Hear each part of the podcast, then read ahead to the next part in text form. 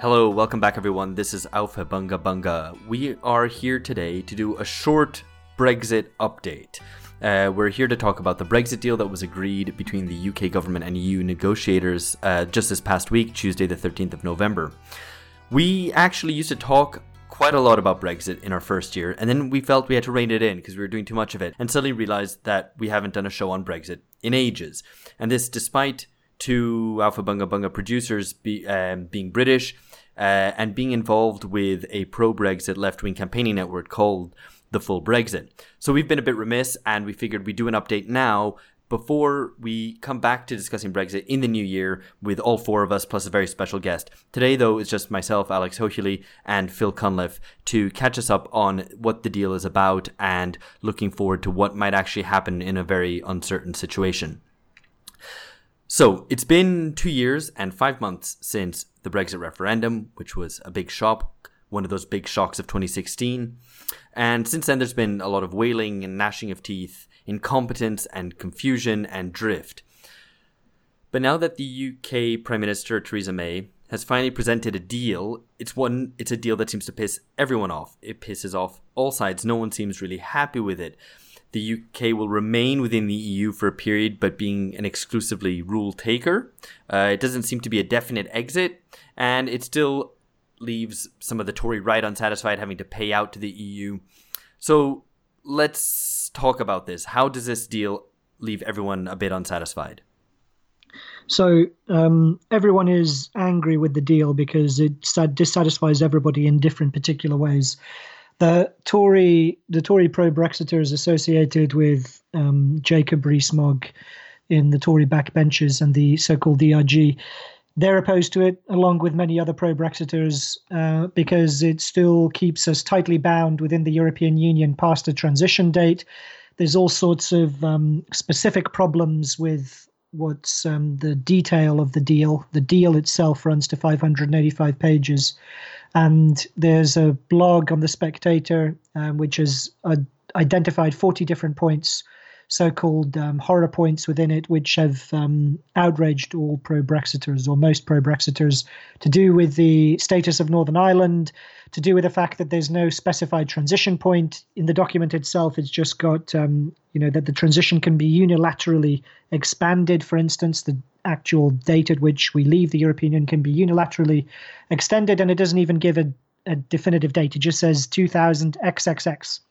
So not even 2000, not even mm. uh, within the first two decades, but potentially much later, right?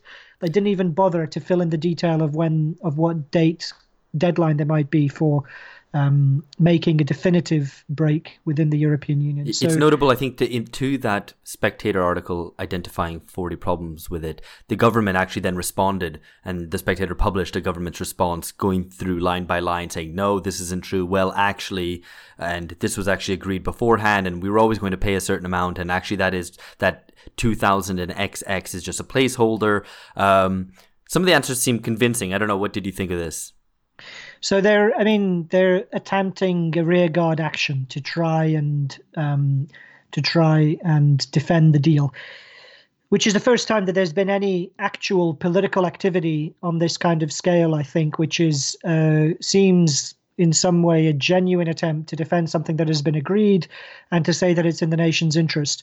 And I think it speaks to the fact the confidence that Theresa May has that she can face down any internal challenge within the within the Tory party, which I think she probably can.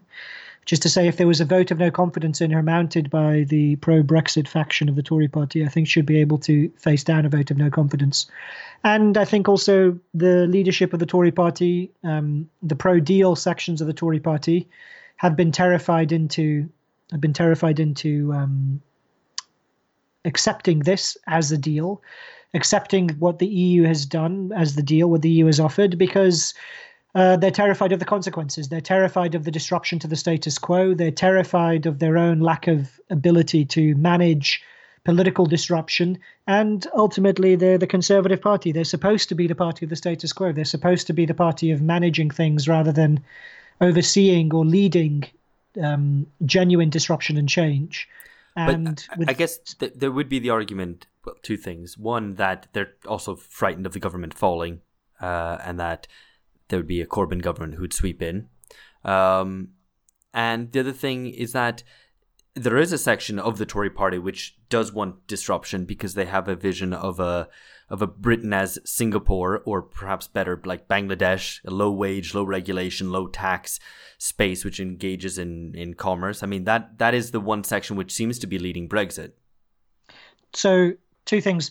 Uh, it's I think part of the reason that Theresa May, the Prime Minister, can hold on to her position is because she can rally her support by threatening a credible prospect of a Corbyn government or a shrunken Tory majority were the Tories to go into a general election.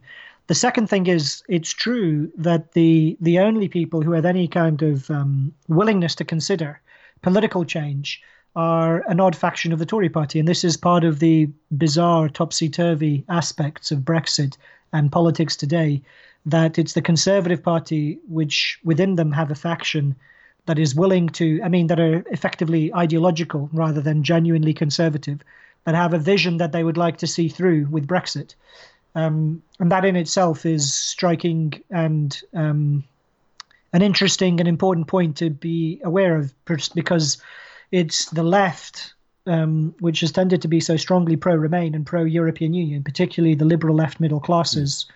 And various sections of the elite that have been so attached to the status quo, and they've effectively been um, the conservative, they've been the actual conservative force in the referendum, whereas section the pro-Brexit section of the Tory party have been um, have all sorts of, I mean, most of them are ridiculous visions, and this is, I mean, it's an important point to note that there's such little actual political vision. Mm. Um, the only people who are proactively pro-Brexit, like you say, are kind of boring free market libertarians who have um, who just want to talk about trade deals, right, and yeah. taxes and regulate, and they have no actual political vision for or idea of political renewal. It's a, it's a doubling down on neoliberalism, basically.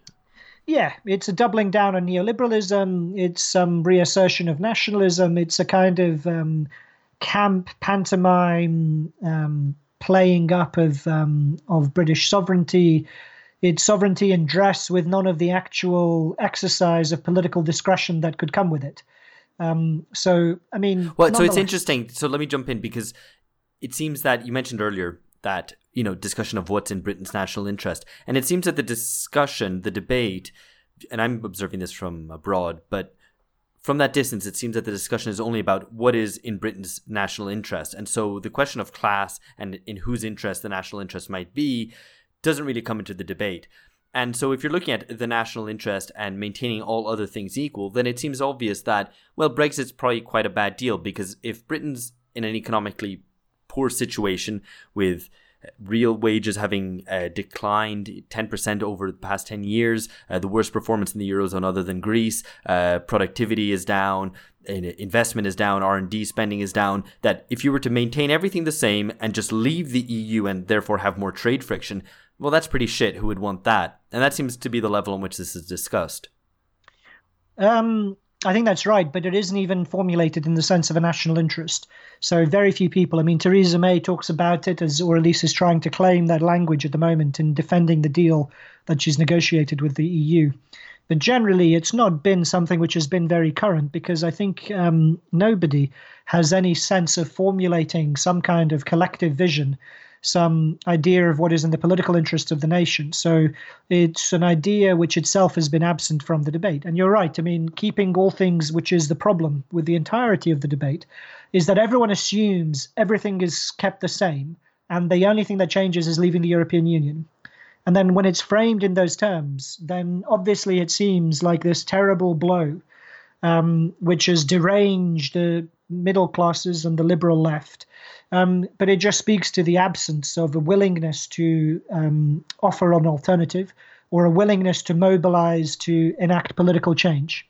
Yeah, and I mean, we talked a lot about this in our NOBS episode and in other times about the neoliberal yeah. order breakdown syndrome and the inability to cope with political change and really understand that change is there is something there to be seized and not to be passively accepted. As a consequence, Brexit is treated as a technical rearrangement of trading relationships to be done at a diplomatic level uh, rather than a profound constitutional change. And even saying constitutional change sound, makes it sound a little bit dry and something that, you know, the question of laws on paper rather than a profound change in British society, um, which at its very basic level is what Brexit was about. Um, but but yet you find a situation now where it's like, is the EU actually Hotel California? You can check out, but you can never ever leave. Yeah, so this is the this is the description which has been used both by the former Greek finance minister um, Yanis Varoufakis and the conservative um, conservative commentator, columnist for the Daily Mail, Peter Hitchens, described the EU as Hotel California. You can check out, but you can never leave. And certainly that seems to be, the, I mean, the case with um, with the difficulty that Britain has in ex- extricating itself from the European Union.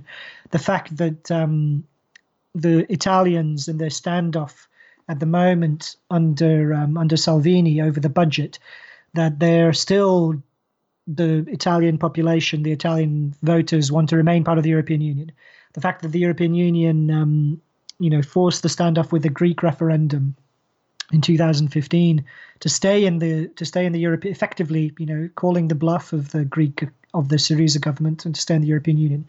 So you you you can check out, but you can never leave, and that seems to be the way the way it's playing out, and it it's, well, the, again, the deal I mean, the deal is a good example of checking out but not leaving because yeah, exactly. Britain would lose a lot of say over how these rules are form formulated, uh, but it just has to accept them. So it's like, yeah, well, we just become a passive recipient. Yeah. So you formally, you formally, you formally checked out, but you can't actually leave the hotel, and uh, it's a very, it's, I mean, it's exactly, it's exactly the way in which the European Union functions, and it shows, I think, also the fact that it's, um, it has to rely on coercive disciplining and containing of its members. And that's, I think, an important point to draw out. It can't, it is threatened by um, withdrawal. So even though still technically it's something in which the member states have the right to withdraw from and they still formally retain their sovereignty and their independence, the fact that the EU struggles and must contain its member states and it can let you check out, but it can't let you leave, speaks to the fact that ultimately it requires and it's reliant more and more on coercion and fear in order to maintain its integrity and coherence. So I think it would be good to get on to the left and Corbyn's position and Labour's position, um, but it might just be worth giving a brief explanation of what your view, or what my view is of the EU, um, and why one should be against it. This might be basic, but I appreciate that many of our listeners uh, aren't in Britain. Uh, gr- great majority of them aren't. Many of them aren't in Europe. So actually, uh, spelling out what this is, because um, I guess the, the default view is that it's a, maybe a bit anti-democratic, but that it's basically a union of a solidaristic union of nation states. So, so it's understood as a as a club a club of countries getting together to improve their relations, to improve peaceful relations on a continent that historically has been ravaged by war and terrible um, disagreements and conflicts. And it's essentially a trading club which improves relations and makes a greater likelihood of peace. Um, that's the that's the that's wrong. That's untrue. Yeah, that's, that's, fake the, news. That's the mistaken image. Yeah, exactly. That's the mistaken image of the European Union, because to be a member of that club requires profound internal transformation, and it re- it effectively means a transition from uh, a nation state into a member state of the European Union. What that transition involves is, as you become a member of this club, it means as part of entering the club and drawing up agreements with the other member states means that you have to remove more and more of your politics and public decision making from the public arena, from domestic contestation within the within the state. It has to be removed from public dispute, from public disagreement, from political change, insulated from all of that, and put into this realm of transnational agreement. So it becomes part of the rules of the club. So what it means in effect is that as you become more deeply entwined within the club, you the in each country, the electorate loses out in terms of what it has the right to change, or what it has the right to, um, where politicians, domestic politicians, have a right to say or change particular parts of legislation. So the deeper you become involved in the club, the less democratic the member states become. So it's not just a neutral trading agreement and it's not just a way to maintain peace on the continent of Europe. It's a way in which governments have insulated themselves from the democratic demands or expectations of their citizenry.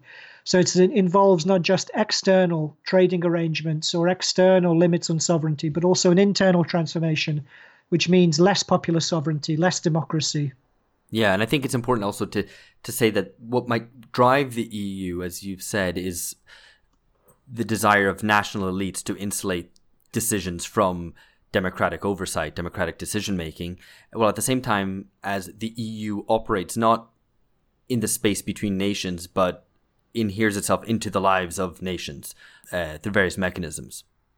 And it's important, I think. I mean, this is again the same way, like it's the Hotel California, you can check out and never leave, but also the response of the middle classes in Britain to a democratic vote.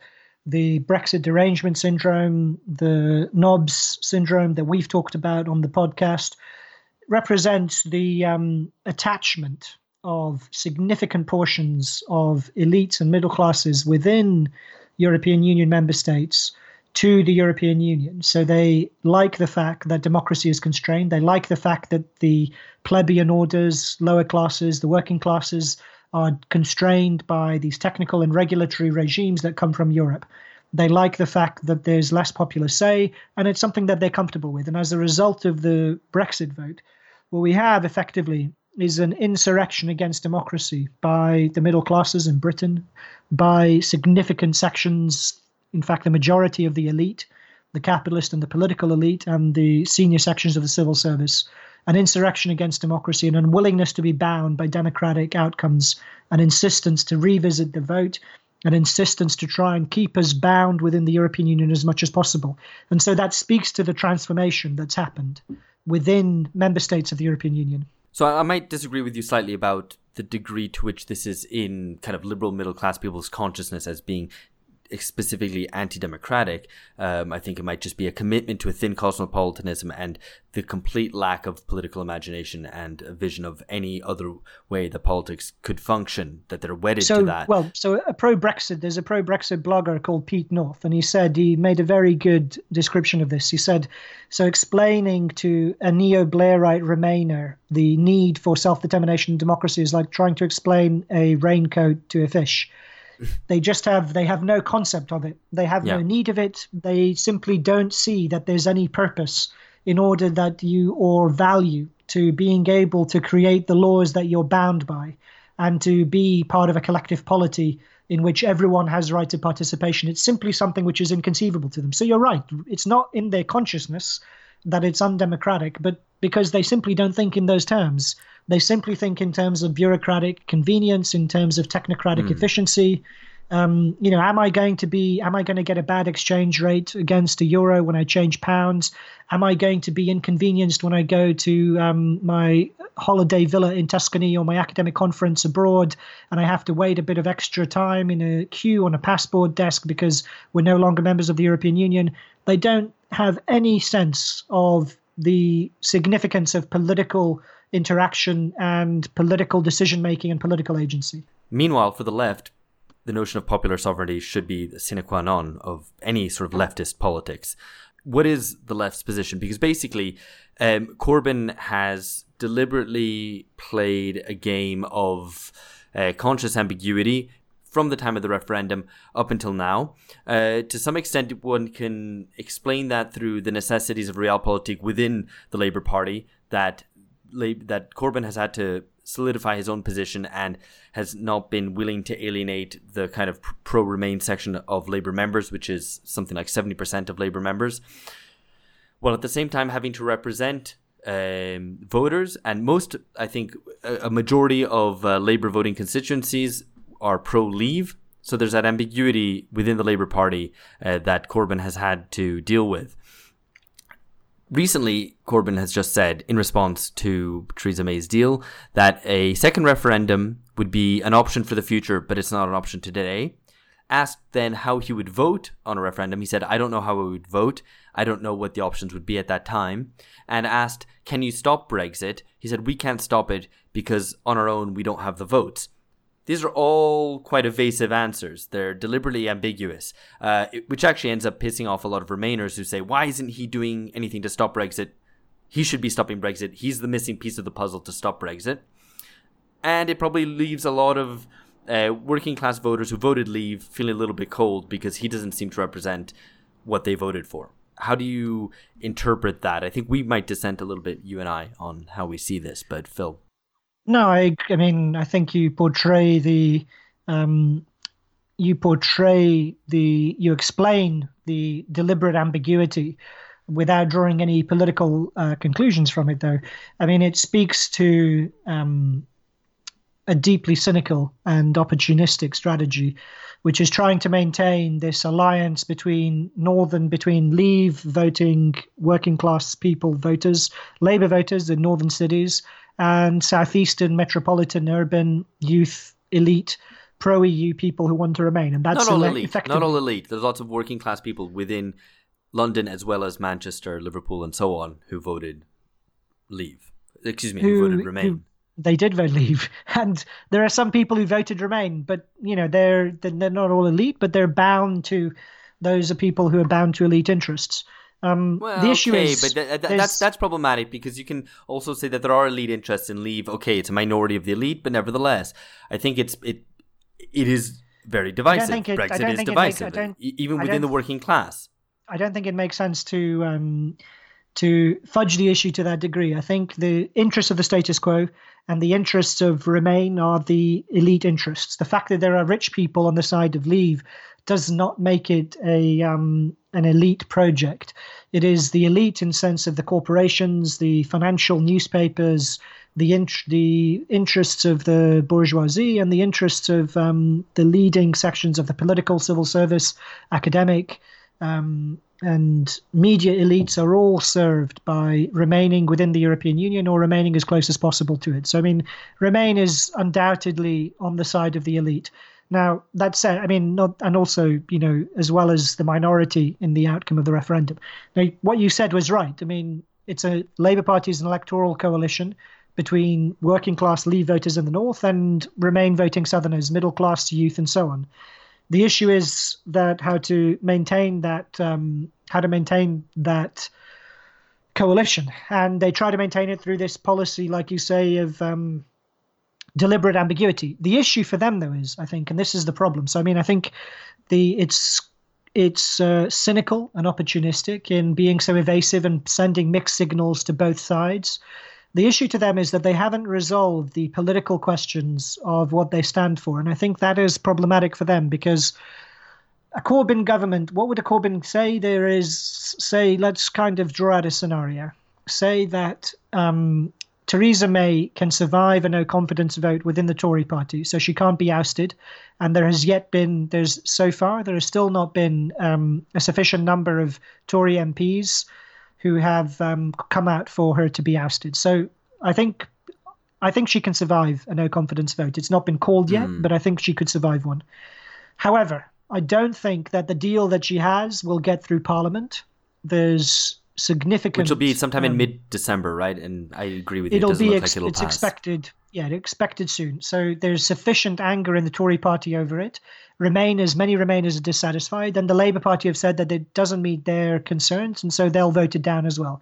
It's very difficult to see, even with and it's even with Labour rebels voting against the Labour Party line. I don't think there'd be many of them.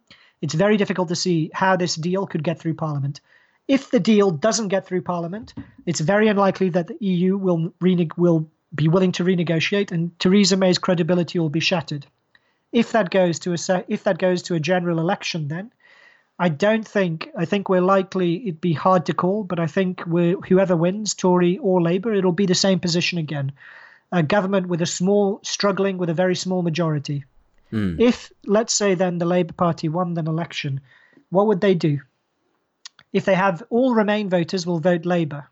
So either they can, um, they're in the position where they have to either um, effectively prolong Article 50 or seek to renegotiate and then prolong Article 50 and renegotiate a deal with the European Union.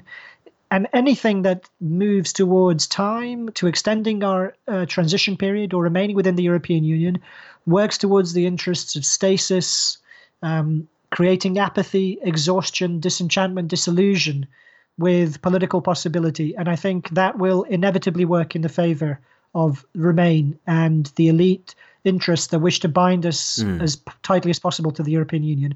So I think it's not simply um, it's not simply that it's a cynical and opportunistic strategy for Corbyn and McDonnell to be ambivalent and ambiguous about where they stand on these questions. it will also seriously thwart and undermine their political room for maneuver were they to come into power. Well, I think there's a thing that whoever carries out Brexit is going to be defeated by Brexit, perhaps fatally damaged by it. Uh, so there is a sense that it would be better if the Tories would lead a proper Brexit and then Labour would take power in a post Brexit Britain rather than having to oversee it and see either they see through a kind of very soft Brexit, similar to what Theresa May's deal has proposed, perhaps with certain improved terms here and there, but these are at the end of the day kind of details, uh, which leaves a lot of uh, pro leave people oh, unsatisfied, okay, but, or but, that they, or that they crash out in a no deal Brexit, uh, which I think probably at least in the short term does damage to the British economy, which will end up reflecting very badly on whoever happens to be in power then, who is left holding the can at the time. So, but this again, it goes back to the earlier problem, which is that nobody has a vision that can contain the disruption of a no deal, uh, right. uh, a, a, genuine break with the European Union, and look to be able to um, undertake the kind of political change, the institutional innovation, the social creativity that would be needed to engage in a project of national renewal or offering any kind of political vision for leaving a democratic renewal. So it's you know they're all in the same position now. I think yeah, no, right. I guess hang I on, but th- there is a thing that there is, there are people there who who are near power who do have a vision uh, and who do have a sense a long held sense that the EU was inimical to working class interests, and that is Jeremy Corbyn and John McDonnell. Uh, and yet they seem unwilling to take the risk, and it is a genuine risk to themselves to be unilaterally in favor of, or rather unequivocally in favor of Brexit and actually see that through and present their vision, which would involve nationalisation and, and you know breaking all the kind of rules that the EU impedes, such as state aid rules and so on. That's right, and I think, and it's um, Jeremy Corbyn was the only one to draw attention to the fact that the original Chequers deal proposed by Theresa May some time ago um, is was limiting state aid rules. So the limit set by the European Union on because the European Union fixes and locks in neoliberal strategies as part of the rules by which the club is governed. It means that it has competition law, which um, limits what um, limits the discretion of the state in offering various kinds of developmental or regional policies or efforts to boost whatever it might be different parts of the country. They can all be severely limited by the rules on state aid. And Jeremy Corbyn was the only one who drew attention to the fact that the Tories were only talking about trade deals and were happy to accept the state aid limits of the EU. So all of this is true, and you're right when you say that it um, speaks to the weakness of Jeremy Corbyn and John McDonnell that they're unable to put forward that vision. So again, it goes back to the same thing. I think you know deep what they would probably like if they could see it would be like you say that the Tories lead a no deal, um, and then that we leave the European Union without a deal there's a general election, the Labour Party come into power, and then there's no need for us to renegotiate. The mm. last thing that Jeremy Corbyn and John McDonnell would want is to be in power and be in the position of having to renegotiate with the European Union because they will be put under intolerable pressure by their voters, by their Remain voters who have rallied, who have um, all kind of flocked to the Labour Party. That's a position they don't want to be in. So it's this incredible concatenation of um, opportunism weakness, political weakness, ideological lack of vision, cowardice, isolation, difficulty between both major political parties. Um, the La- you know the Labour Party leadership, John McDonnell and Jeremy Corbyn, would prob I think most likely it's in their interest that the Tories conduct a no un- conduct a mm. no deal Brexit. Yeah. Um, the Tory party can is unable to, and the Tory, the pro-Brexit factions of the Tories don't seem strong enough to oust May.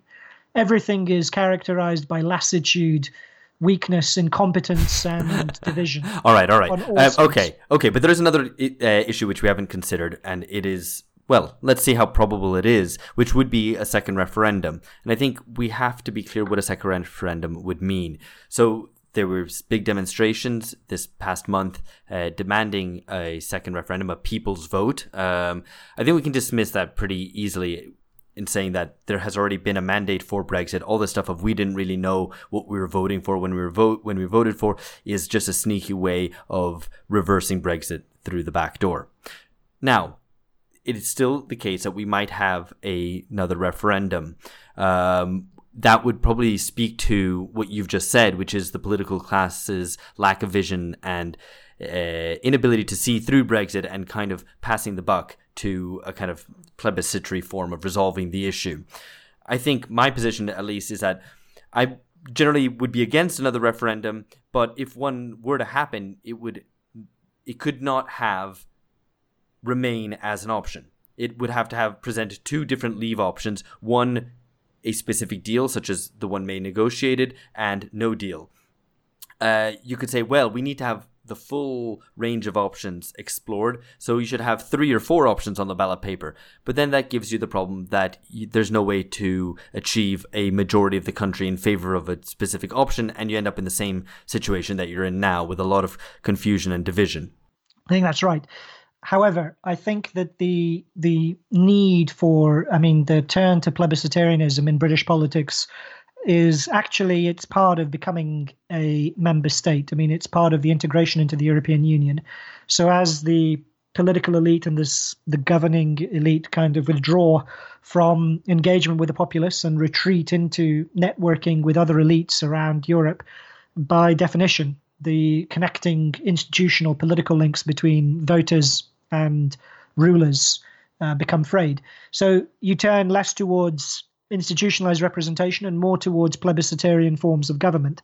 So the fact that plebiscitarianism has become institutionalized in the UK speaks to how degraded representative politics in Britain is. Mm. So it's a problem. The, the degradation of representative politics, um, what the political scientist Peter Mair called the void, is the central problem of British politics. And the EU itself is an expression of that. And this is something that should have been resolved really in the 2017 general election. We did an episode on it shortly after, and you would imagine that this would have been a moment to fight over your vision of Brexit, that you have a Lexit and a right wing Brexit being fought out. That really didn't materialize, did it? Uh, no, and that's the problem. Happen. That that the institution it, of parliament isn't actually acting as a representative container for, for society. Yeah, and it's for that reason, the lack of effective political representation, that I think, as as the um, impasse of this current deal seems to be, there's no way in which it can move forward. It can't get through Parliament. Um, then it's most likely that we will come. Whoever wins the next election, I think the odds on uh, it's more and more likely that we're going to get a sec- second referendum. It's very hard to envisage what it might look like for the reasons that you say, because if you did have two leave options, I think that would be seen as illegitimate to those who would say that um, the you know significant, powerful, and significant proportion of the population with and most of the money and power would say it needs to have a remain option on the mm-hmm. ballot paper as well. So it's very hard to see how you would construct a referendum that would be seen as legitimate by all sides, or alternatively, if it was seen as legitimate, you would have the problem that you said where if you had a three way choice or a four way choice, you would never be able to construct a majority that would be that would have the, the legitimacy of the outcome. However, I, I think, I mean, clearly, uh, I think the sheer incompetence and impasse of political of our politicians and political parties will force them almost uh, inevitably to return to kind of throw it back to the people and to ask them for another ask them for another response. So I think the odds on a the odds are shortening on a um, on a referendum. Unfortunately, I think it would be a disaster because it would it would be effectively. Um, again, perpetuating Hotel Cali- you know, prolonging the state yeah, of Hotel nothing California. can really change. There is no yeah. alternative. Exactly. It would reinforce that message. Politics, your vote is meaningless. We will keep on asking you to vote until we get the answer that we want that um, political participation in the formal structures of liberal democracy is utterly void and meaningless, and that political participation is also empty. And you know, it I would... think there's there's a, a terrible irony to that, if should it come to pass, which is that lots of liberals and some of the left as well have portrayed Brexit as a kind of right wing populist move, xenophobic, even racist. Uh, despite the evidence that a lot of people who voted for Leave did it in the interest of change, of shaking the system, um, of taking back control in some sense, uh, and that it wasn't purely driven by xenophobic rea- anti-immigrant reaction. That said, if this second referendum comes to pass and that Remain were to win, that the whole Brexit project to the extent that it's a project uh, and not a sequence of events, which it looks more like. But anyway, to the extent that that would that this project comes apart, I think there would be such a disillusionment with democracy that would might actually give force to some quite nasty right wing forces because the other major parties have been unable to see through uh, the democratic mandate that they were given. Yeah, absolutely, and I think that's um, you know that's a significant and likely outcome, but it shouldn't be. Um, at the same by the same token, I mean the issue is that democracy shouldn't be seen as a problem. It should be seen as it is always part of the solution. So to I think um, you know I think it's likely that you would see um, not only apathy but also the development of um, extremist discontent if we were in the situation where there was a second referendum and uh, Remain won. So, but all I'm saying, I suppose, is that the issues are larger than it shouldn't be um, another version of Project Fear. And to keep in mind, not to terrify people with the thought of uh, revanchist extremism, which is the line that Owen Jones and others have taken. We can't have a second referendum because we'll get um, because the xenophobes and the bigots will overrun the country. No, no, it's it's not a consequentialist argument. The point is just that if that happens, that will be one of the consequences. I mean, it would be no, I, as we've discussed. It's as we discussed. It's wrong to have a second referendum, which might reverse a decision which was already taken. Uh, it would be deeply undemocratic, and it would also those deeply undemocratic moments do lead to quite right wing, uh, xenophobic, and, and nationalist out and authoritarian outcomes all I'm saying is I think also it's important though to bear you know that already already this narrative which is um, already this narrative is being used in order to um, clamp down on any on to try and resolve the internal problems of the Labour Party um, by people like Owen Jones and Paul Mason. So I think that's the only my point is that's worth bearing in mind as well. But again, okay. it speaks to their fear of democratic politics and their fear of the masses they already think that um, Brexit is essentially xenophobia, racism, an upsurge of hatred of migrants and so on, which doesn't fit any of the evidence or the polls, um, either you know uh, before or since. But and indeed, again, to, to the extent that that does exist, and I think we shouldn't um, ignore the fact that there is a body of, of the British population which does hold those views, is the fact that the absence of left leadership on Brexit since before the referendum all the way up till now has confirmed the fact that Brexit is a right wing thing um, and that it, in some ways it's a great missed opportunity. I think we should finish up here, but I think guess it's worth pointing out that the game isn't up just yet, uh, and that there'll be a lot more to come on this, uh, and perhaps the Labour Party will be able to seize the initiative in one form or another. So we'll be back with more on Brexit in the new year around March when Britain is meant to formally leave, shit might happen before then, and we might be back with something uh, before then. But for now, you're listening to this on a Monday morning. We are back on Thursday with uh, Will Davies talking about emotional politics. Uh, lots of issues which actually resonate quite a lot with what we've just been talking about. Uh, if there's any more on Brexit that you want us to discuss or stuff that you think that we were just wrong about or that we completely missed out, uh, do get in touch on Twitter, email, Facebook, and so on. Uh, we are back on Thursday, as I just said. Catch you later. Bye bye.